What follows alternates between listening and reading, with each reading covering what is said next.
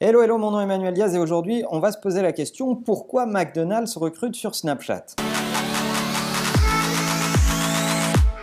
McDo en Australie a décidé de recruter sur Snapchat sous la forme d'un filtre.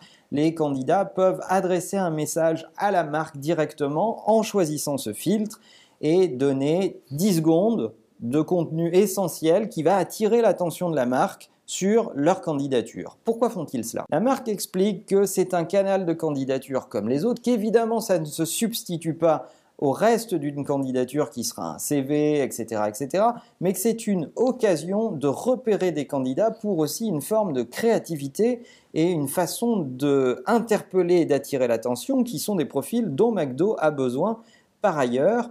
Et je trouve ça extrêmement malin. Enfin, elle dit aussi que Snapchat est un lieu dans lequel il y a sa cible. C'est-à-dire que la tranche d'âge et les pratiques sociales des gens qui sont dans Snapchat sont des gens qui intéressent McDo en termes de recrutement. Donc, c'est un bassin d'audience dans lequel il faut aller. Fish where the fishes are, disent les Américains. Maintenant, je vous vois venir avec des raccourcis qui n'en sont pas. C'est pas parce que McDo recrute sur Snapchat que toutes les marques doivent recruter sur Snapchat. Vous avez bien entendu le raisonnement. Ça correspond à la cible, ça correspond aux besoins, et c'est donc une pratique qu'ils mettent en avant et que, qui ne se substitue pas au reste du processus de recrutement.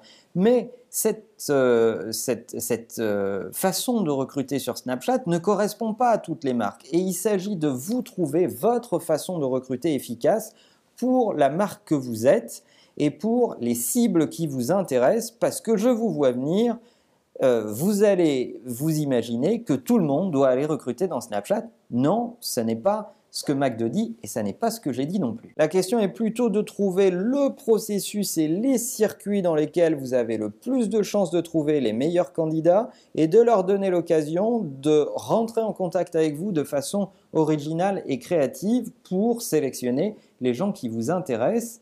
C'est surtout ça, et je vous assure qu'en matière de candidature, tout Tout est à réinventer et c'est pas très dur d'être innovant. Je serais curieux que vous nous racontiez les processus de candidature qui vous ont le plus étonné que vous pouvez avoir vécu, les choses qui se sont extrêmement bien passées, les choses qui ont été décevantes.